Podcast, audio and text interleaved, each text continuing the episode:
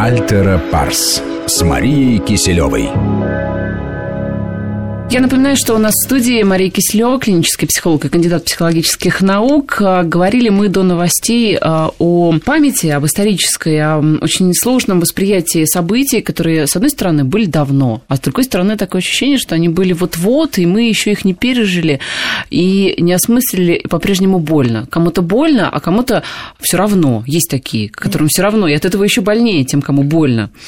Так вот, а, вы говорили, что у армян вот в плане, да, вот этой исторической памяти, э, они помнят, ну, условно, тревожные руки матери.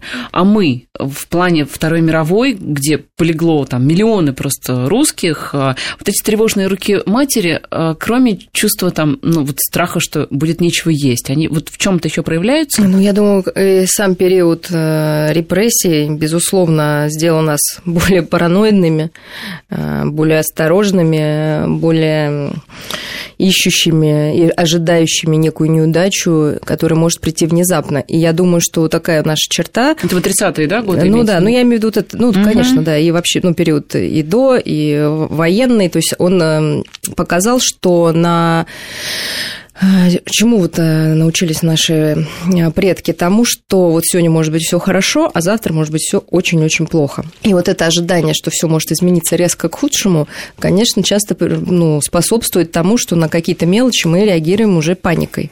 А, это не только касается да, продуктов, но какого-то курса или потери работы. Нам кажется, что это конец, потому что есть опыт у каких-то наших предков, что с этого начинался, это было начало какого-то большого конца, и это надолго. А, и, конечно, нужно поэтому понимать, что есть у нас такая слабая сторона. В чем еще? В том, что мы, конечно, многие очень тяжело расстаемся с какими-то запасами там, или с какой-то, какой-то там, не знаю, одеждой, с ну, чем-то ненужным. Огурцы, да, там да, они да. трехгодичные, да, соленые. Вот, то есть, нет. Э, тоже же, да, вот уже сейчас это многим смешно, молодежи, но они как-то делают, потому что все это вот на каком-то уровне таком вот передается, действительно, дети учатся от своих бабушек, дедушек и э, дальше с этим живут. Э, что-то, наверное, полезно полезно и осторожность, и понимание, что мир не такой стабильный, но вопрос меры должен быть, да, потому что когда у нас нет долгой перспективы на будущее, вот ощущение, что может быть, да, впереди стабильность, а, нет ощущения безопасности мира, человек не может развиваться, то есть его исследовательский инстинкт э, и желание развиваться, он гаснет, потому что, да, работает больше самосохранение. С другой и стороны, это нам мешает. Ведь, ведь, э, совершенно парадоксальная вещь получается, да, все мы говорим, что образование в Советском Союзе да, было о, о, куда вот лучше, чем сейчас, что действительно люди учились, занимались школы, там пионерские организации и, и так далее и тому подобное. А сейчас вроде бы, когда свобода, пожалуйста, твори, школа та, школа это, творчество и как бы безопасность, да, учиться никто не хочет. А, ну, свобода вообще тяжелая, тяжелый груз, с которым нам каждому приходится быть. Вот, и на детей вешать эту свободу, конечно, ну, нечеловечно, потому что ребенок не может много еще выбрать, освоить, э, осознать.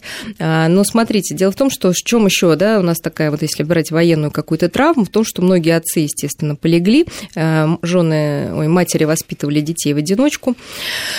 А, то есть э, такой у нас гиперопека немножко мужчин, да, идет такая вот, которая тоже выливается... Которая, в общем-то, и до этого, да, была в силу традиции нашей. Да, то есть гиперопека, она часто сваливается в то, что у человека есть ощущение выученной беспомощности, потому что в него не верили. Ну, когда гиперопека, мы уже с вами говорили, ты на самом деле, ну, не веришь, что человек может справиться угу. сам. А, значит, когда он вырастает, он думает, что он сам не справится, часто вот как раз алкоголизм вот с этим, да, такая созависимость происходит. А, э, такая, да, у нас еще есть вещь. Про учебу. И подождите, вот о гиперопеке, угу. и э, мужчины-то ведь расслабляются в связи с этим, да? Ну, потому что... Ну, они, конечно, да, там действительно они много делают, но не все, да? Мало тех, кто много делает. Многие вот немножечко не готовы брать на себя ответственность, и в этом кто, откуда это? Не они же такие с Луны прилетели, да, это мамочки. Наши родные да, да. Нет, Мы знаете... их сами такими делаем, да, mm. я, опять же, по своим детям это вижу, да, то есть там не хочется делать лишний раз замечания, ах, такие бедные, несчастные. Конечно, есть такой, да, у нас момент, когда мы что-то боимся там потерять или как-то были опыт потерь, мы это бережем более сильно и стараемся вот как-то в сахарной ватой все это обложить, чтобы всем было сладко, тепло и хорошо. Знаете, вот некоторые мои знакомые женского пола, они, которые там, у которых есть опыт общения с мужчинами заграничными, импортными, они говорят о том, что наши мужчины, ну, действительно, они очень избалованы. Во-первых, э, женщин красивых очень много вокруг, и они, э, женщины действительно готовы, да, для мужчин многое делать. Там она и хозяйка хорошая, и красивая, и умная. Вот, а, ну, как бы за границей, mm. по их словам, да, мужчины не так избалованы. То есть нормальная совершенно история, когда идет очень, очень симпатичный мальчик, какая-то очень там невзрачная девочка. Вы согласны, что мужчины наши избалованы? Ну, они не то, что избалованные, у них нет, вот я еще раз скажу, такого желания, вот этой ответственности брать, потому что есть ощущение, что они ее не потянут. То есть это не то, что, вот, понимаете, это, скорее, я думаю, это страдание их, а не избалованность, потому что это не может приносить радости. Да? Ребенку, да, ребенку, конечно, прикольно, когда он избалован там какие-то, но, по... но мужчине это уже как-то, мне кажется, э, где-то в глубине души он, он понимает, что э, он не реализован и не чувствует сил э, быть ну, защитником, угу. быть а что делать, когда вот ты там в 30, в 40 понял, что ты как бы... Ну, в 30-40 это еще нормально. Ну, в 30 вообще такой кризисный возраст, когда человек э, и женщина, и мужчина понимают, что да, вот эти все детские, юношеские, максималистические идеи вообще-то не работают, да, да, или недостижимы, и нужно срочно перестраивать. И, собственно, вот есть с 30 до 40 это период такой, скажем, стать уже на более реалистичные рельсы и достигать более реалистичных целей. а потом в 40 целей. только встал, и уже как-то вот пенсия Нет, вот, ну и вот, собственно, если до 40 не встал, то как бы уже потом точно будет поздно, да, поэтому в 30 нормально задуматься и как-то скорректировать вот эту жизненную программу. Мы все ее корректируем в течение жизни многое количество раз. Вот и важно себе просто честно отвечать этапами на вопросы, насколько тебя эта жизнь устраивает, что бы тебе хотелось изменить. Много изменить можно, в том числе и в своем характере, если есть желание над этим работать. Э, неправильно обвинять родителей. Сейчас я скажу, а все скажут, ну все понятно, это меня так воспитали, теперь я ничего не сделать, моя мама там плохая или папа. Э, то, что родители нам дали, они нам дали. конечно, они хотели добра, и все родители в большинстве своем действуют именно из этой позиции. А дальше уже, когда мы становимся повзрослее, мы с этим богатством можем что-то делать, что-то менять, что-то оставлять, что-то укреплять, что-то ослаблять. То есть это уже дальше ответственность каждого человека, какой он, э, что он из себя слепит, какой у него будет характер.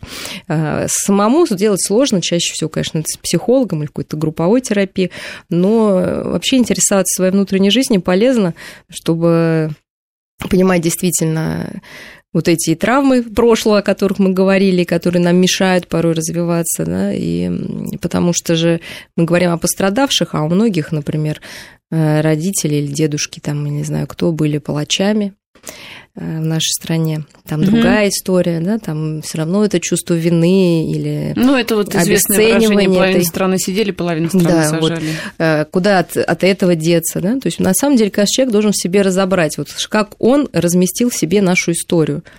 Да, не просто там победа хорошо, угу. Сталин плохо, э, Ленина убрать, да, почему убрать, что хорошего. Вот по крупицам, когда все это разобрано, история страны, твоя личная история. Человек может осознанно действовать, и он не купится на какие-то лозунги там, о чем угодно, да, если они не имеют под собой Ну, знаете, ведь основы. А, такие проблемы, на самом деле, не мы такие уникальные с такими Конечно. проблемами. Если, например, посмотреть на Польшу, так э, это же вообще а, просто страна с вечной травмой, да, которую дербанили все страны, кому не ну, лень. Так у них, и, собственно, мы и видим некую какую-то, понимаете, незрелость угу, до сих пор, да, да то есть да. они очень легко сами оскорбляют нас, да, тут же обижается на э, США, да, да, то есть вот, вот оно идет, вот это какое-то дергание, нет как стабильности, да, например, все-таки в Германии ее больше, там нет таких вот резких реакций. Они Потому могут быть растянуты. со своим методичным умом все-таки попытались по полочкам это разложить. Ну, ну, да, ну вот нужно разложить да? по полочкам да. все, и тогда станет, э, собственно, интереснее и легче и продуктивнее жить, и большее получится. Так, смотрите, у нас три минуты до перерыва, вот еще какой вопрос по поводу молодежи. Ведь все-таки, э, если говорить о поколении Советского Союза, там э, были одни учебники истории, было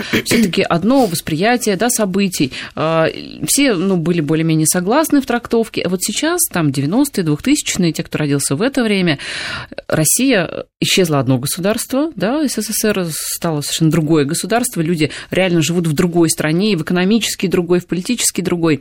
Так вот, а, вот эта молодежь, которым сейчас, ну, 20, они, как, как вот с ними быть? Вот что вы видите у них, ну, в плане той же памяти исторической? Мне кажется, они в сложной ситуации, и я общаюсь э, с ними по, ну, по работе, э, часто видишь, что у них есть несколько, некая иногда ностальгия по СССР, потому что он романтизирован рассказами бабушек и родителей. И непонимание, да, вот того, что там на самом деле как бы было, да, и желание вот этой большей там понятности, жесткости, потому что внутри них не хватает границ, а кто-то, наоборот, конечно, очень обесценивает. То есть вот сбалансированной позиции мало. То есть э, что Советский Союз это был полный отстой, и вообще мы все совки, и как вообще нужно жить, и вообще надо валить из этой страны.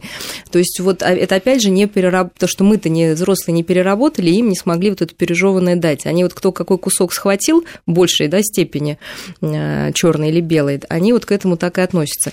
И Безусловно, какая-то должна быть последовательность, то есть еще не поздно, да, это все, это все равно всю жизнь происходит, они будут менять свое мнение, но должна быть более какая-то последовательная и э, менее черно-белая вообще картина всего происходящего.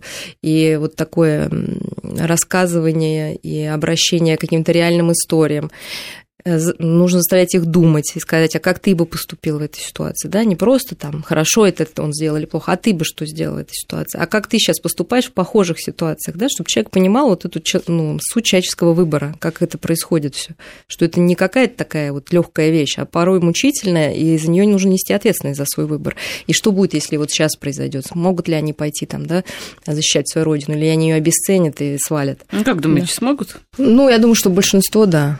Мне тоже так кажется. Да, да. Если, Потому если, что да, все да. равно вот это, я говорю, какая-то вот эта нотка угу. ностальгии, и как будто они упустили что-то очень важное, не родившись рано, у них есть. То есть им как-то хочется понять, а каково Ой, кто знает, было? что еще на их место выпадет. Да, да, да.